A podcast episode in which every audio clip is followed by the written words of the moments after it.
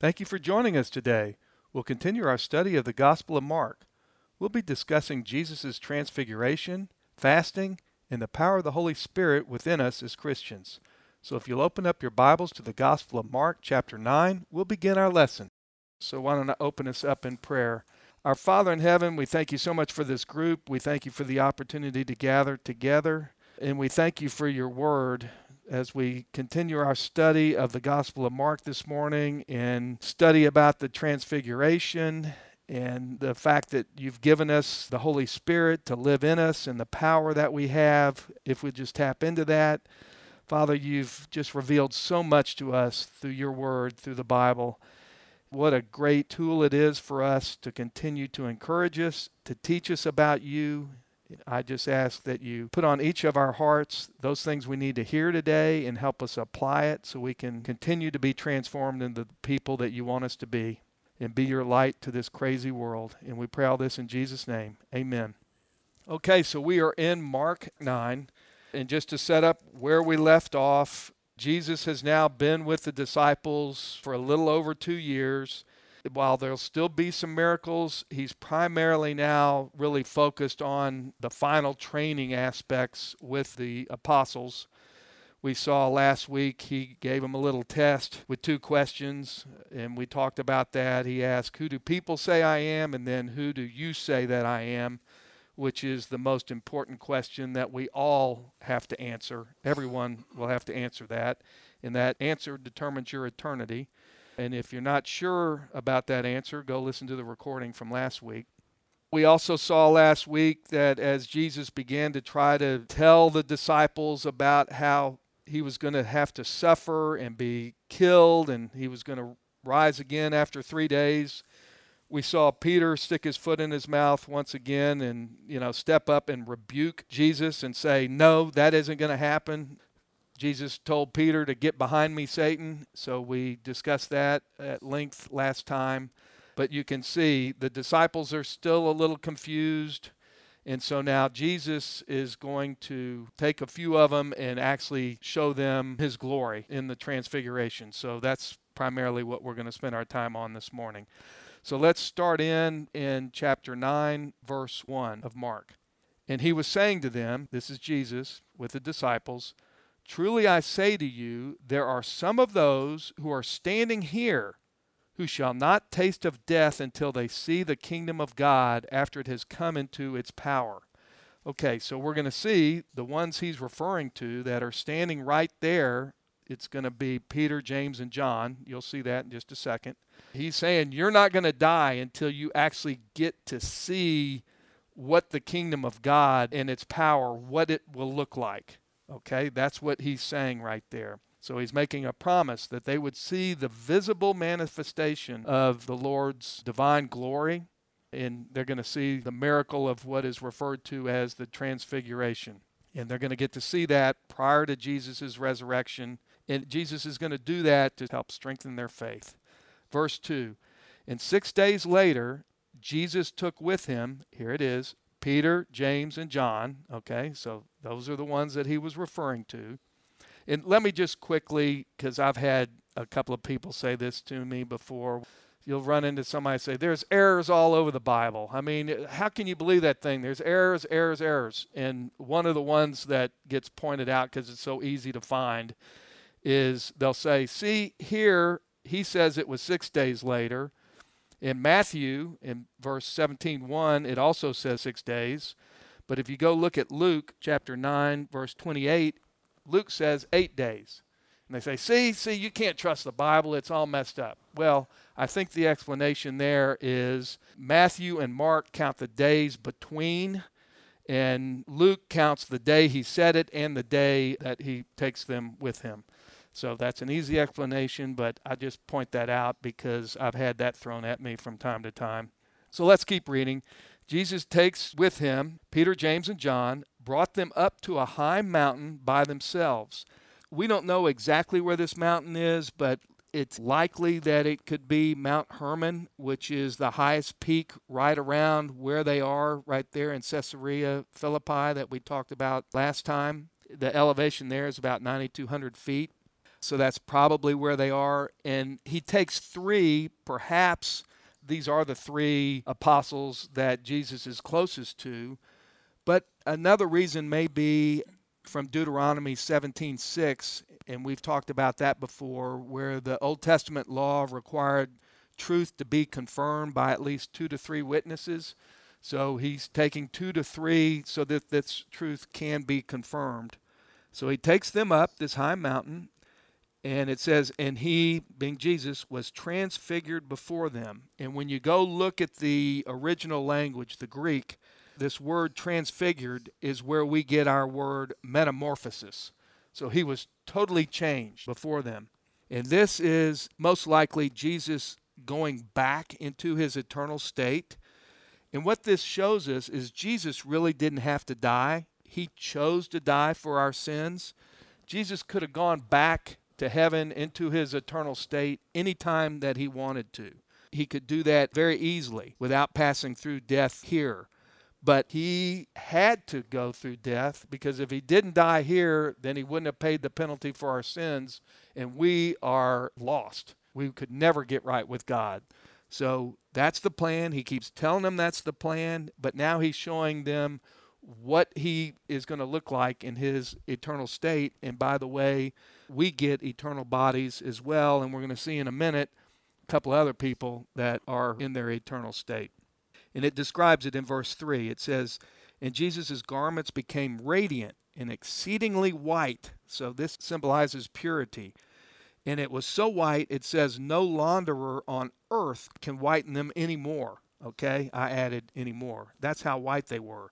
This is a preview of what's described in Matthew 24 30 as well as elsewhere. Let me just go over there and read that for you. This is the second coming of Jesus. It says, And then the sign of the Son of Man will appear in the sky, and then all the tribes of the earth will mourn, and they will see the Son of Man coming on the clouds of the sky with power and great glory. And so that's what this is describing. He's in this eternal state. That's what we will see. If you're taking notes, you want a couple of other verses on that. You can go take a look at Matthew 25, 31 and also Revelation 19, 11 through 16, where Jesus comes down with us and he's been on a white horse. And so let me pick back up then right there. We're in verse 4, and it says, And Elijah appeared to them along with Moses, and they were conversing with Jesus. So this is interesting. So either Elijah and Moses are given temporary bodies or maybe they've already received their glorified bodies. Maybe they received theirs early. I don't know. It's interesting, but they're having this conversation with Jesus. And Luke 9, verse 31 says that they were discussing Jesus' upcoming death. And Peter is going to interrupt their discussion here in a minute, but let's talk about why Elijah and Moses. These are the two most credible witnesses from the Old Testament. We know Moses gave us the law, the Pentateuch, which is the first five books of the Old Testament.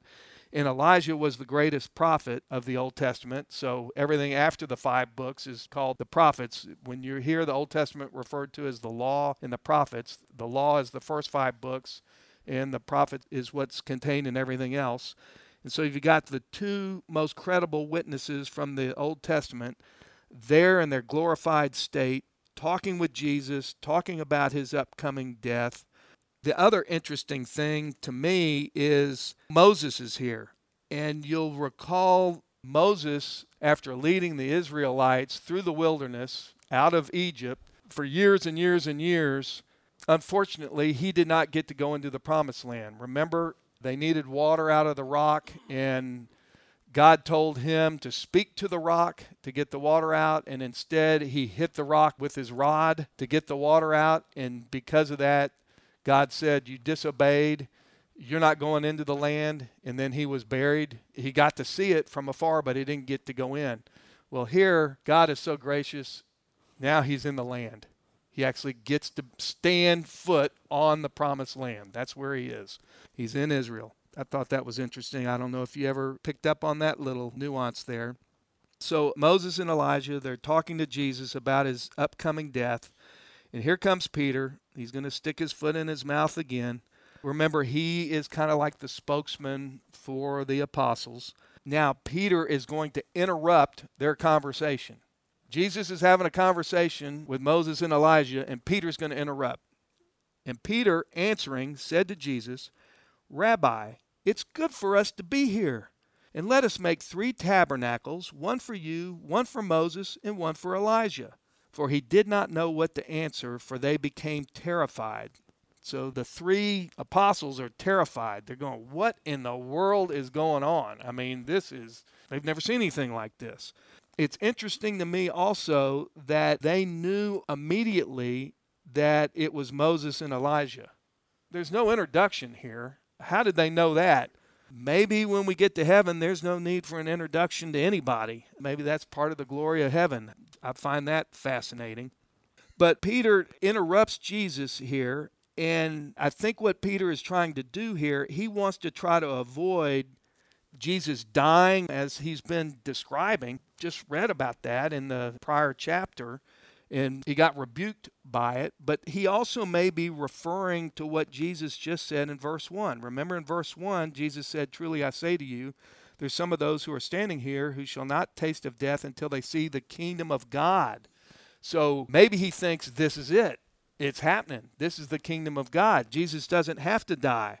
I'll build three tabernacles. Tabernacles are kind of uh, tents or booths it's like the celebration of the Feast of Booths. You've maybe heard of that before. That's one of the Jewish celebrations that's referred to in Leviticus. Let me show you that real quick. It'll make this more clear to you. Leviticus 23:42. Let me actually start in verse 39. This is where this comes from it says, On exactly the fifteenth day of the seventh month, when you have gathered in the crops of the land, you shall celebrate the feast of the Lord for seven days, with a rest on the first day and a rest on the eighth day. Now, on the first day, you shall take for yourselves the foliage of beautiful trees, palm branches, and leafy trees and willows of the brook, and you shall rejoice before the Lord your God for seven days. You shall celebrate it as a feast to the Lord for seven days in the year it shall be a perpetual statute throughout your generations. You shall celebrate it in the seventh month. You shall live in booths for seven days. All the native born in Israel shall live in booths, so that your generations may know that I had the sons of Israel live in booths when I brought them out from the land of Egypt. I am the Lord your God. So that's where Peter is coming up with this. That was meant to commemorate the Israelites when they came out of Egypt and wandered through the wilderness and lived in tents, and they were dependent on God during that time. So, this is what Peter comes up with. And he's hoping that maybe Jesus is going to just establish the kingdom right now. That's what he's hoping. Now, what's going to happen is God, the Father, is going to interrupt Peter. God, the Father, is going to interrupt Peter's interruption, okay? Here it comes, verse 7. Then a cloud formed, overshadowing them, and a voice came out of the cloud This is my beloved Son, listen to him. This cloud, it may be similar to the cloud of God in the Old Testament that the Israelites followed. It was the Shekinah of glory. It would hover over the tabernacle, and then when it would move, the Israelites would pack up and keep moving through the wilderness. So it was probably something similar to that. But what God the Father is saying here, he's saying, don't put Jesus on par with Moses and Elijah. When you look at the same account in Matthew chapter 17, verse 6, it says that the three of them fell to the ground. God the Father here is probably rebuking Peter once again. He was rebuked in the last chapter. Now he's getting rebuked again. But Matthew 17, 7, a little more detail on this account, says that Jesus then told them to get up and to not be afraid. Verse 8, it says, And all at once they looked around and saw no one with them anymore except Jesus only. So the preview of the kingdom, it was over. It was not going to be established right then. Verse 9, And they were coming down from the mountain Jesus gave them orders not to relate to anyone what they had seen until the Son of Man should rise from the dead. So Jesus didn't want an incomplete gospel proclaimed, a gospel of healing and raising the dead, all these miracles that had happened, followed by this divine glory. The gospel has to include Jesus' death, burial, and resurrection, and he had to die as I said, to pay for our sins. That's the gospel. And after Jesus died and rose from the dead, it would then become more clear to them that Jesus came to conquer sin and death, not to overthrow the Roman government. And when you look at the account in Luke, Luke 9, verse 36, it says that they obeyed and they didn't tell anybody. So they did obey, they didn't tell anybody. But if you go over and look Peter after Jesus' death, burial, and resurrection, if you go look in 2 Peter 1, let me go over there, I'll read that to you. Peter does refer to this in his second letter. It's in second epistle of Peter, chapter 1, beginning in verse 16. Peter says, For we did not follow cleverly devised tales when we made known to you the power and coming of our Lord Jesus Christ, but we were eyewitnesses of his majesty. That's what he's referring back to, and you'll see.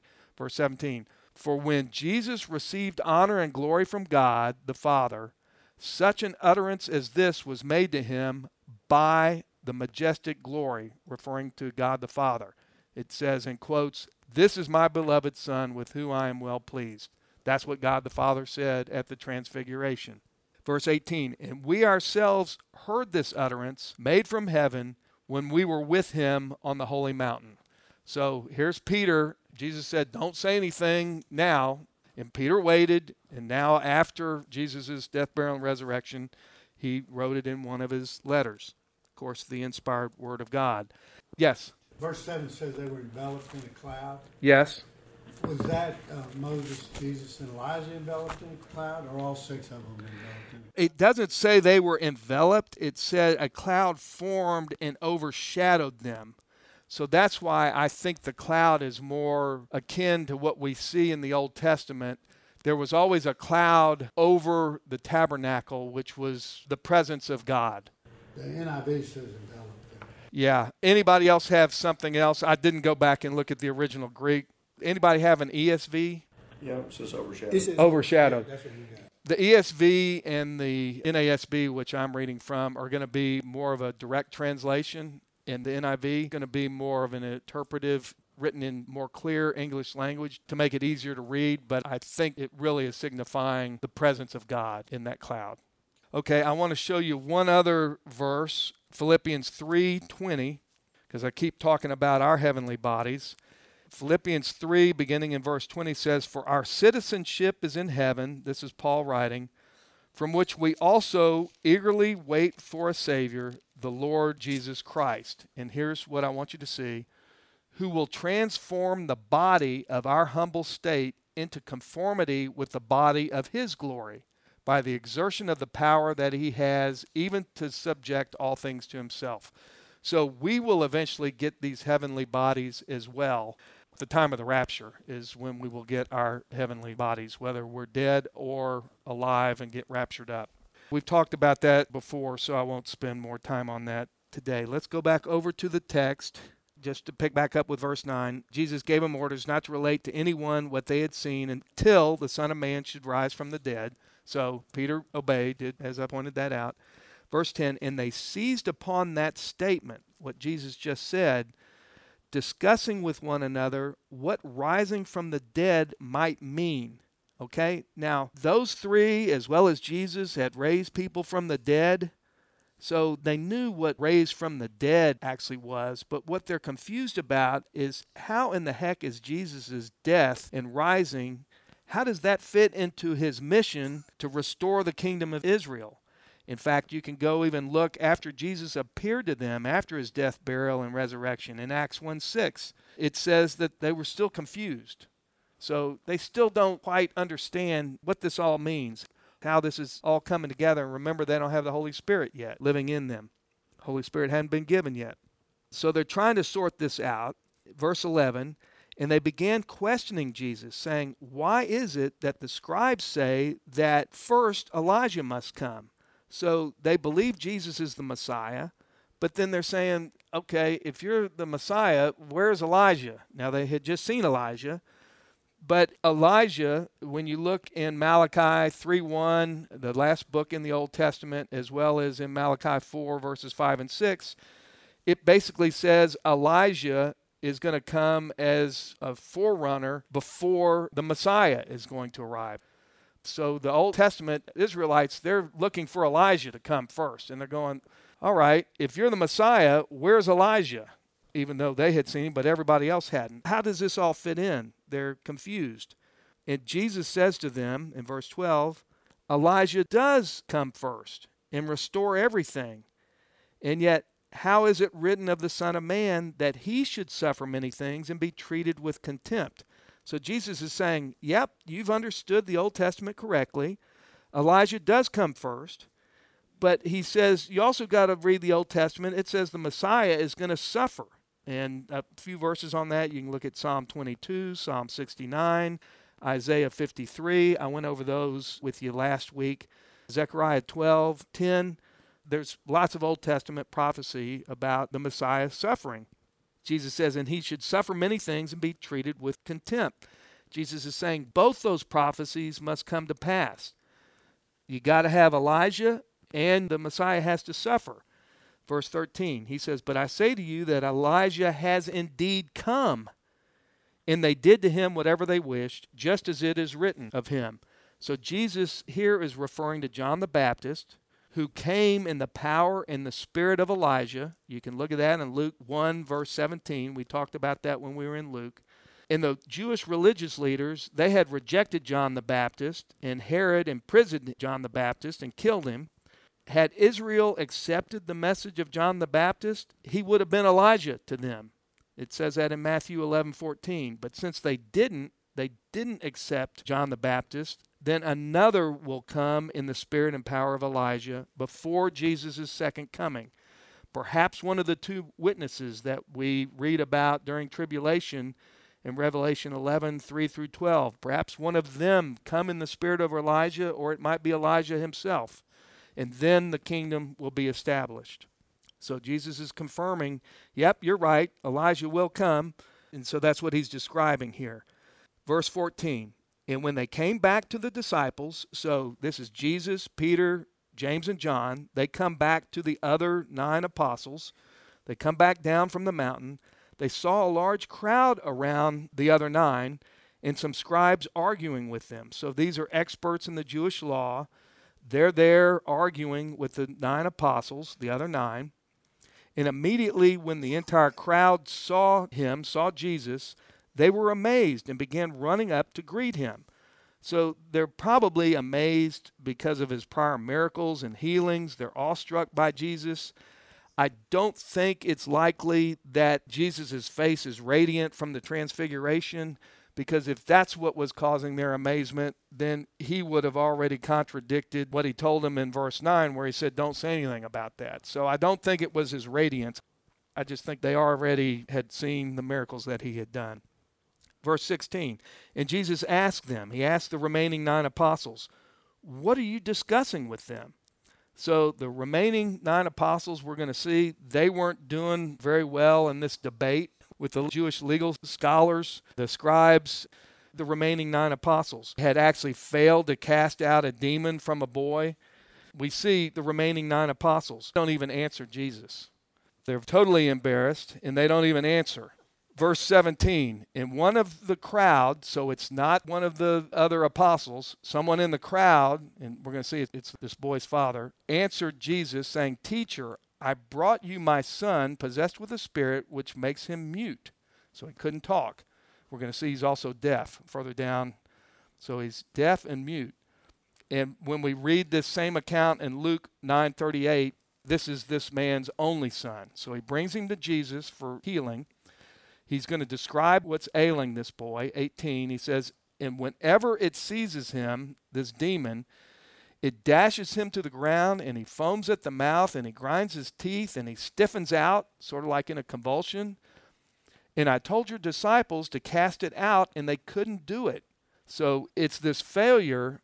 The nine apostles, they couldn't cast out this demon, and so they're remaining silent in embarrassment. They felt like they had failed. That's why they didn't answer Jesus.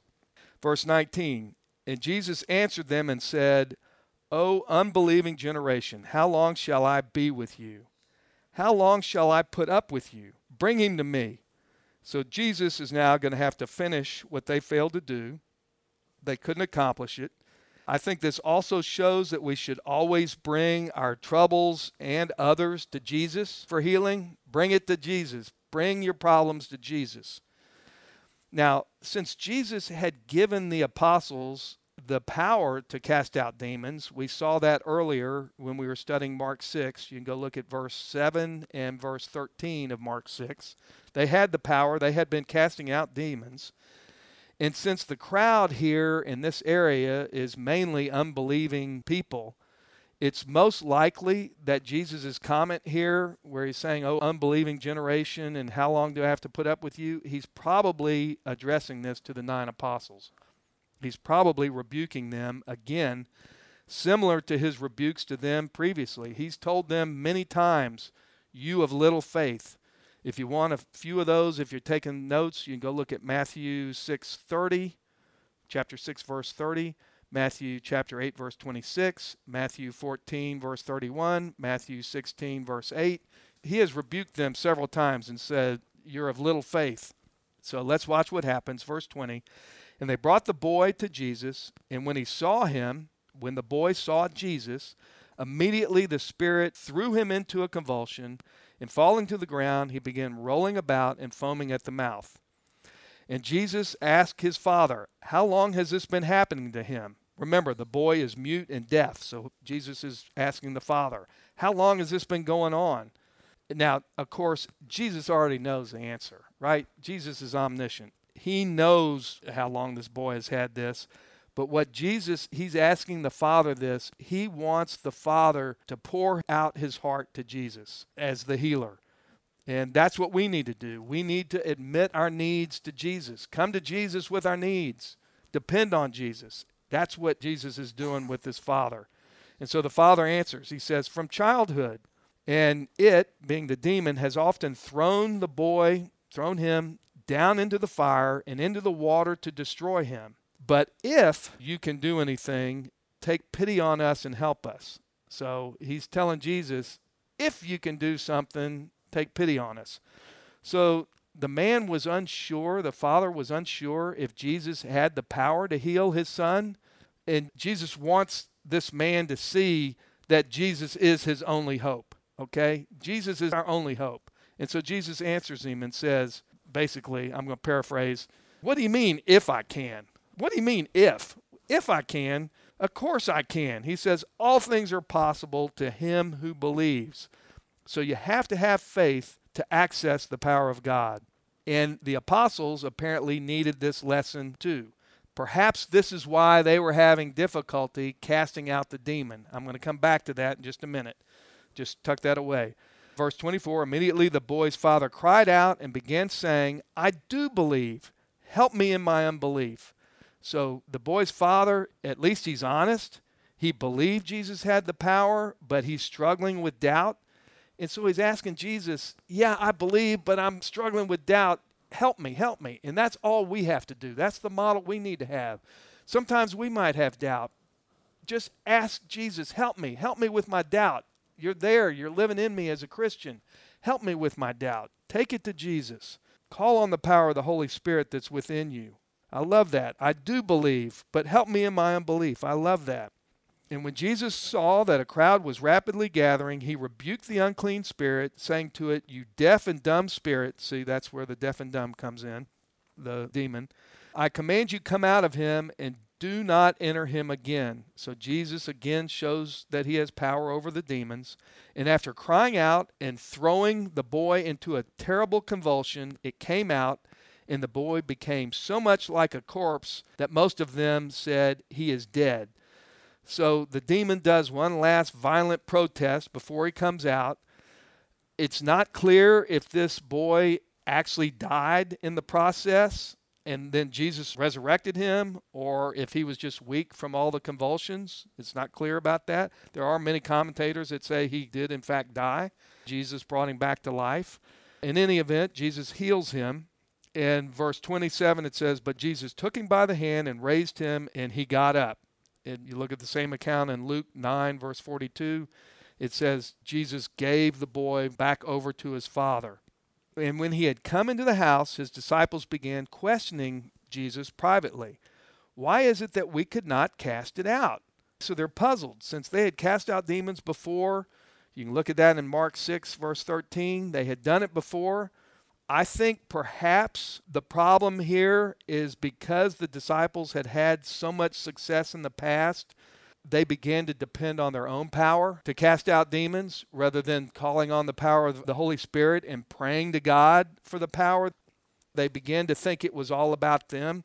That's at least an explanation.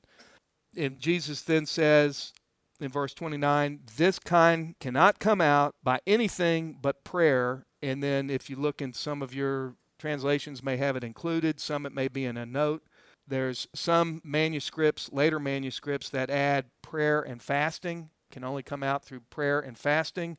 This and fasting is not in the earliest best manuscripts of Mark, but fasting when you look in the Old Testament and when you even look in the New Testament, it's expected that we will be fasting. Whenever fasting is written in the New Testament, it's sort of like, and when you're fasting, it's assumed that we will fast from time to time. If you want some example, I'll show you one. I can give you a whole list of them. Let me just show you one. Matthew 6, verse 16. Go there real quick. Matthew 6. It says, And whenever you fast, see, it's not saying like you have a choice, it's assuming you're going to be fasting. And whenever you fast, do not put on a gloomy face as the hypocrites do, for they neglect their appearance in order to be seen by men. So the only negative thing that's said about fasting that Jesus said was when you do it, don't do it like the hypocrites that just walk around and tell everybody, "Oh, I'm fasting. Oh man, I'm hungry. You wouldn't believe what I'm going through. I'm fat." You know, because they're doing it to call attention to themselves. He's saying, "Don't do it like that. Do it in quiet." Look at what he says. Verse 17, but when you fast, you see that? So it's assumed you're going to do it. When you fast, anoint your head, wash your face, in other words, clean up, look good, so that you may not be seen fasting by men, but by your Father who is in secret, and your Father who sees in secret will repay you. If you want some other verses, I was going to spend more time on fasting, but we're running out of time, so let me just give them to you. You can look them up on your own. You can also look at Matthew chapter 9, verses 14 through 15. You can look at Acts 14, 23, Acts 13, 2 through 3. Those give examples of where the disciples would fast before making decisions. There's also a sexual fast. You may go, well, what the heck is that? You can look over in 1 Corinthians 7 5, and there it says that you and your wife can agree to abstain from sex together for an agreed amount of time as a sexual fast while you're praying and fasting and trying to discern God's will. So there's also something, it doesn't just have to be food, it can be anything. You can fast from anything. A couple of things, let me just touch on that real quick. It can be one meal, it can be multiple meals, it can be for days. One thing that I have personally found that's helpful to me is doing it like on the first day of the month, for instance. That way I can remember it. And I might start it on the night before, like I'll eat my dinner. That's my last meal. So I'll go the whole next day, first day, skip breakfast, skip lunch, skip dinner, and my next meal will be breakfast the following day. I'm not telling you to do it that way. I'm just telling you that works for me because it's easy. If you're dieting in doing it just to diet to look good on the beach, and then you say, well, you know, I'm, this is my fast. Well, that's probably not a fast. A fast is meant to really deprive yourself so that you can be in tune with the Holy Spirit and help pray and discern what God's will is. I've found it very effective when you're trying to discern something, you're trying to make a big decision about something. There are a lot of churches who will do it even before perhaps choosing elders or making a decision about a pastor. And that's what you see in the Bible. Before really big, significant decisions, even Jesus fasted. That's fasting. Anybody have any questions? I was going to spend more time on that, but we're running out of time. Oh, just a comment. I love Jesus Pilate where he said that to get rid of these spirits, they're tough. You got to use prayer. yes. Which is what leads me to believe perhaps the other nine apostles began to believe that they had this inherent power to remove the demons rather than relying on God and praying about it and asking God's help and asking God to do it? Perhaps. That explanation seems to fit with the text. Perhaps they had not prayed to God for the power, and perhaps they were trying to rely on their own power. And let me show you a verse that kind of helps support that. I'm going to go over James 4 2. Says, You do not have because you do not ask. You ask and you do not receive because you ask with wrong motives, so that you spend it on your pleasures. So, what we're told in the Bible is pray for things. It, God will grant our request, but our prayers have to be, I meant to get you that verse, have to be in accordance with the will of God. Okay? God's not a Ouija board or, you know, like some genie in a bottle. It's like, hey, I'm praying that I win the lottery today. Come on, I'm going to rub the genie bottle and, you know, go buy a lottery ticket. It's got to be in accordance with the will. And the more time you spend in the Word We've talked about the sanctification process. As you become more Christ like and the Holy Spirit is working in your life and you're more in tune with what God's will is for your life, the Holy Spirit actually puts on your heart the prayers that you're praying for are actually aligned with the will of God. Prayer is a strange thing to me. You know, if God is all powerful and He's all knowing and He can do anything, He's in control of everything, why the heck does He want us to pray? What's that all about? Well, out of God's grace, this is how my simple mind comprehends it. God wants us part of His plan. Okay? He wants us on the team. He wants us praying what He wants to accomplish. He wants us part of it. In the fact that we have the ability now, because of what Jesus did for us, and through the power of the Holy Spirit, to go directly to the all powerful God of the universe and talk to Him, I mean, wow, what an honor we have. And so I encourage all of us to exercise that privilege. He does. He wants a personal relationship. Talk, and then when I figured this out, prayer isn't all just me talking all the time. Like, how is that going with your wives, right? Or your spouses? If you're talking all the time, you're probably not going to have a very good relationship. Shut your mouth and say, Now, I've told you what was on my heart put on my heart what you want me to hear. And when I do, who should I be praying for? Who should I be interacting with? Who should I go out and try to talk to? Whatever. What do you want me to do? I've got this decision. Put it on my heart. Ask Him to put it on your heart, and He will. The Holy Spirit will. It's amazing. It's very powerful. So let me just summarize, and then I'd love to hear more of your comments. We need to realize and utilize the power of the Holy Spirit that's living in us as Christians, and we access that through prayer. And we should do that rather than depending on ourselves. And let me tell you, I was so bad at this. I mean, I was a Christian, but I was self reliant. I was self focused. It was all about self. I thought I could outwork anybody, get anything that I wanted in life just by outworking everybody. It was all me, me, me, me. And that's what our culture is. It's not about us, it's about God. And tap into that power. It's unbelievable. And I encourage each of us to use fasting with prayer when we really are seeking discernment of God's will on a difficult matter. It's very powerful, and I encourage you to try it. So, what other questions or comments might you have on the lesson today? Larry, just we talked about this before. We don't really seem to come across spirits where they have to expel spirits. We have to pray to expel spirits. What can you tell us about spirits in biblical times and spirits today? That's a great question. We don't see demons possessing people as much today as we did then. I'm not saying it doesn't happen. It was really happening a lot when Jesus was on this earth. That was one way he could prove his power over Satan, is a reason for it. Why we saw so much more of it. But trust me, the demons and Satan are alive and well. And the New Testament talks about we are in a spiritual warfare.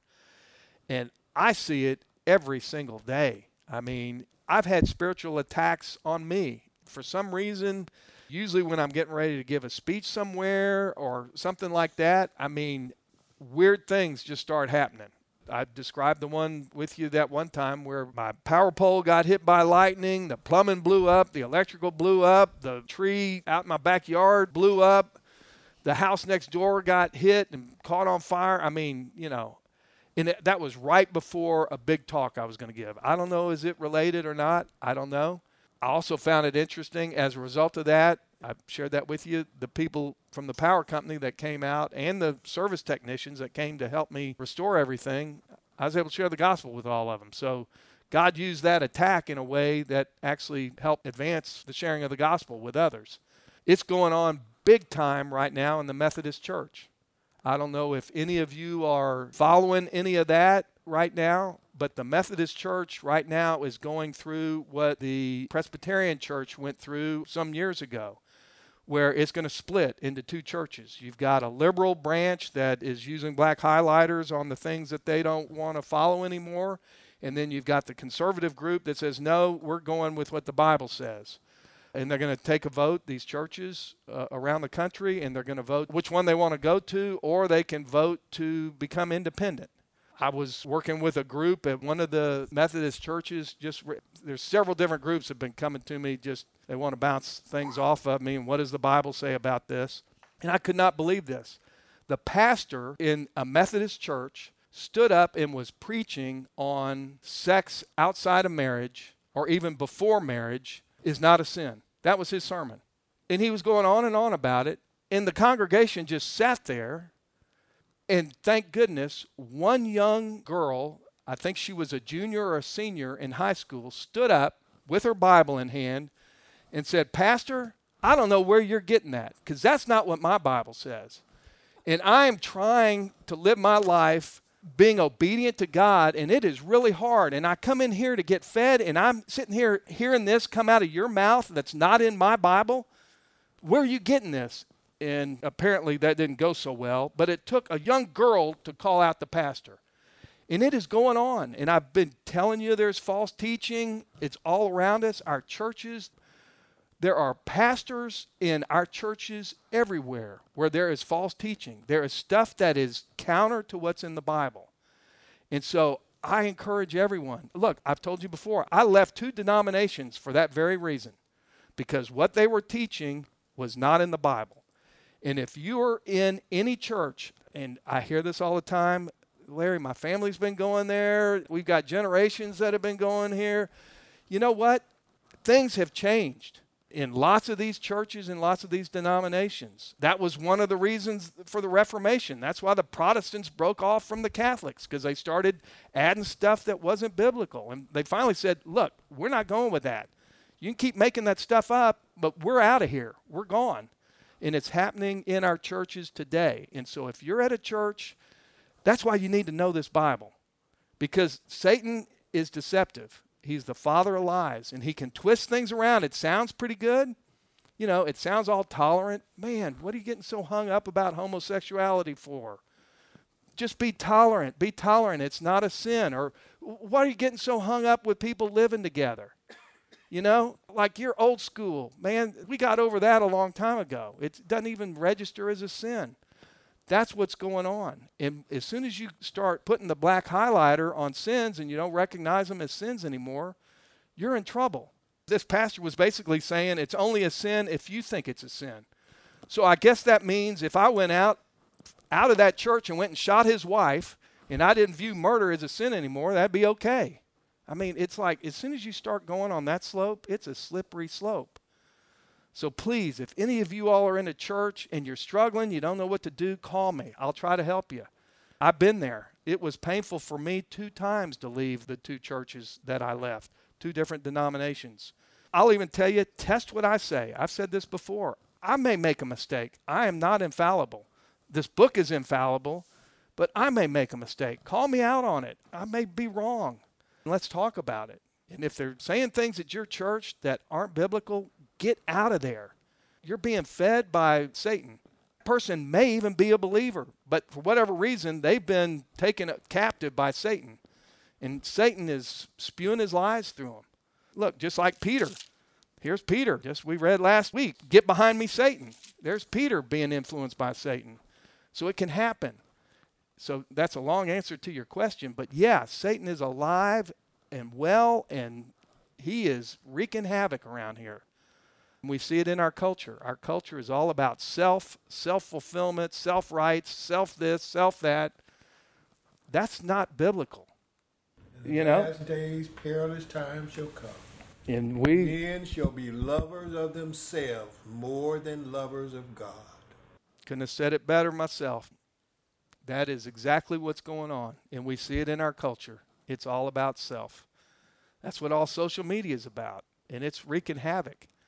So, yeah, we don't see the manifestation of people like doing convulsions and that kind of demon activity, but the demon activity, it's in politics, it's in Hollywood, it's in our churches, it's in the pulpit.